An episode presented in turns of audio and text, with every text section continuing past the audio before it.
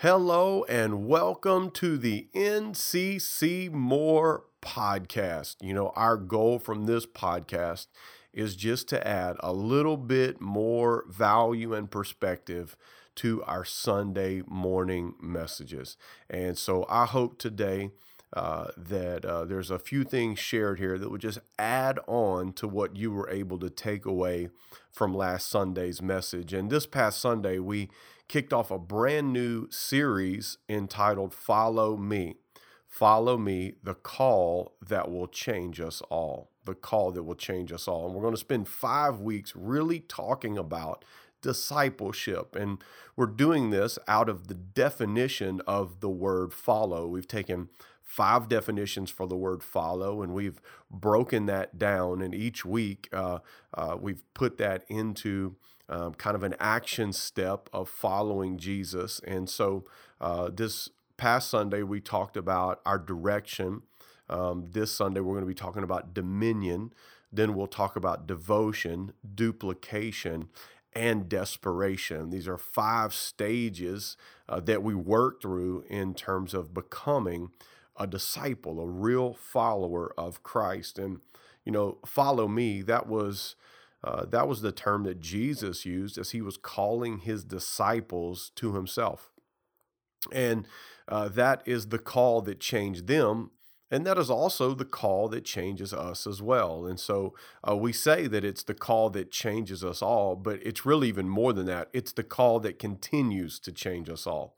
Um, it, and it's not just the call that continues to change us all, it's the call that continues to change us all all the time.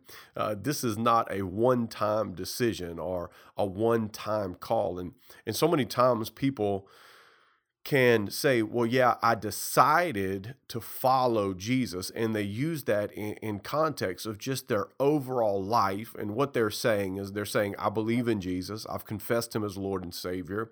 Um, I am a Christian uh, and I am following Jesus. Uh, so in the context of their of their overall life, it is true. But I believe that uh, it's not just important that we follow Jesus, that we answer that call the first time that we become a follower uh, or that we become a believer. Yeah, that is that is very very important.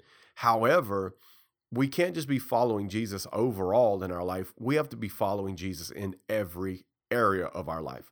That's what it looks like to be a disciple, not just to be a believer, not just to confess with our mouth and believe in our heart, but that every area of our life would begin to look like Christ. It would begin to emulate Christ.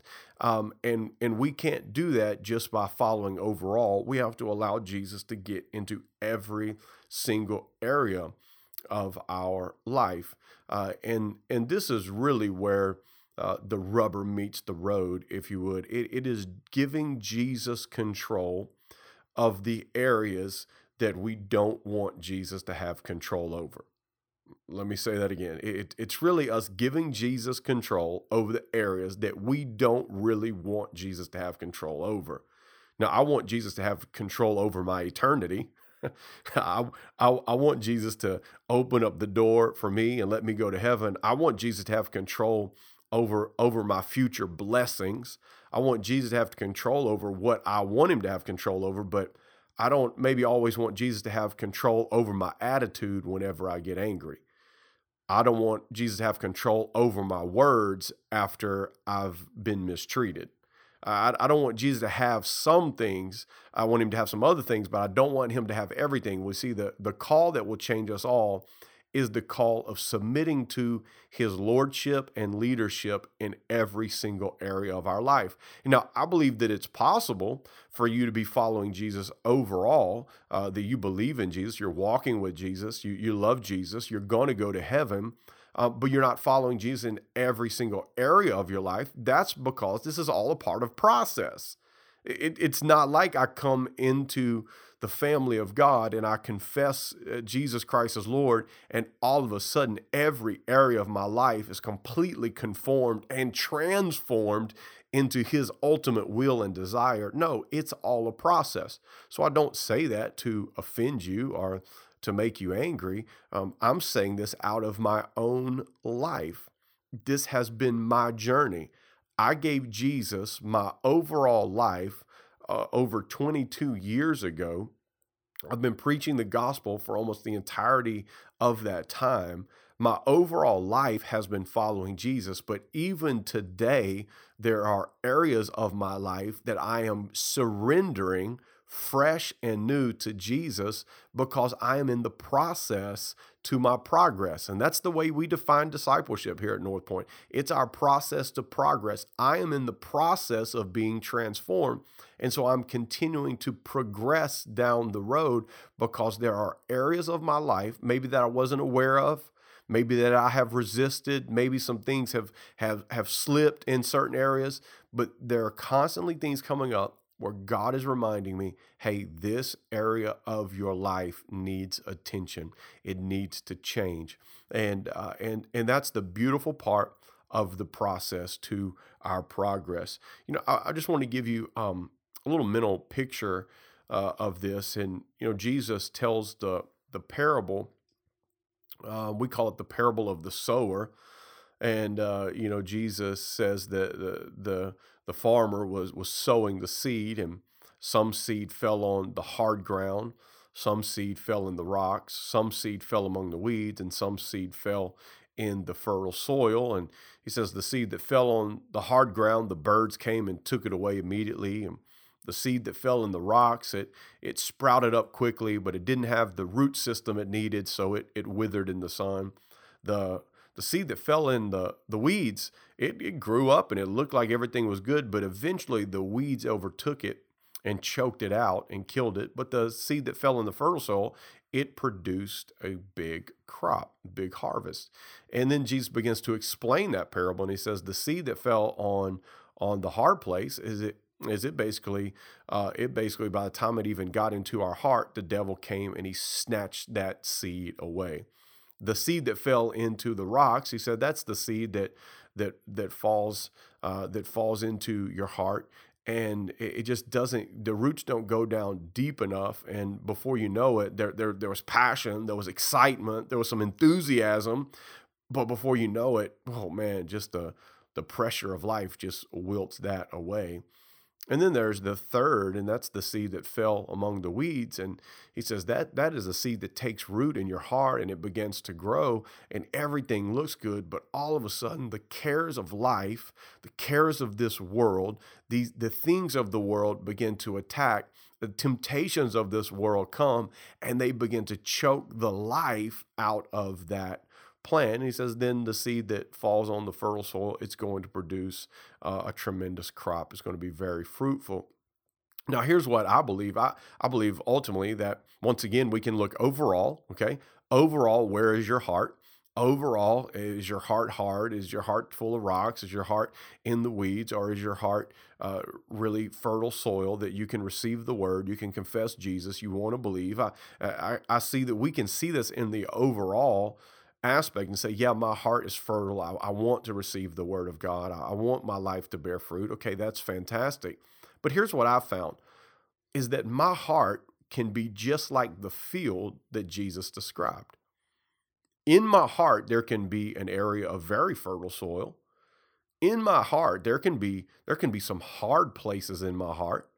In my heart, there can be a section of, of rocky soil and in my heart there can be there can be some sections of the weeds. And so it's all in my heart. And so what i believe god is calling us to do is to say hey just be aware that there are some places in your heart uh, that are not as fertile as they need to be. And, and if you will allow me to come in and remove the rocks out of the rocky soil let me pull the weeds out of the wheat. We can turn this thing into fertile soil. Let me bring the plow in to the hard ground. And if i bring my plow in i can turn this heart into fertile. I can turn the hard places into fertile places, but we're going to have to submit to a process.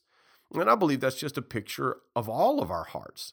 Uh, and that's why we, we say that it's not just following Jesus overall, it's following Jesus in every single area because there are some places that have challenges. And so we must submit to the process of beginning to move in this new direction of following uh, following Christ in every area of our life. And how do we do that? We do that one step at a time.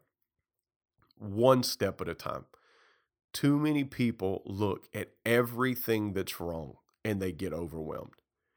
Just look at one thing at a time, one step at a time. Now, I was talking to somebody uh, just the other day who participated in a 100 mile walk for uh, for Christ Fit and a fundraiser, and he walked 100 miles with without stopping, um, however many hours, 36 hours or something that it took to walk, um, but 100 miles. And he said, as he was getting to the end, he had walked 95 miles. His feet were blistered and his legs were swollen, and and and he said he was five miles away. He said, Now you've walked 95, you're five miles away. And he said there was somebody cheering them on, and they said, You only have five miles to go. Five miles to go. And he said the person that he was walking with had had done some of these long events before. This was the first one that this guy had ever done. And he said, Don't listen to them. And he said he was shocked because the guy was like, speaking very, very much authority, and he's do not listen to them. And, and he said he he understood in a moment what the guy was saying was, if you listen to them and you think about the five miles you have to go, you will quit. Only think about your next step. You're in too much pain. You, you, there's way too much discomfort. You can't think about walking five more miles. That that is too far for you to think about. You will quit if you think about 5 miles. But if you just think about the next step, and I think that's such a great illustration for us dealing with life. If we have to think about all the things that we need to fix, all the things that need to be made right, all of the things that we need. Uh, if we think about all that, oh my goodness, it will be overwhelming. Uh, we, we will get paralyzed because we won't be able to move forward. But if you just take one step, one step in the right direction one step in the right direction. You see we we all have a destination in mind but it's the direction that we need to find. And we all have a destination. We all know man this is what i would like to be. This is what i would like my family to look like. This is this is this is who i want to be in the future.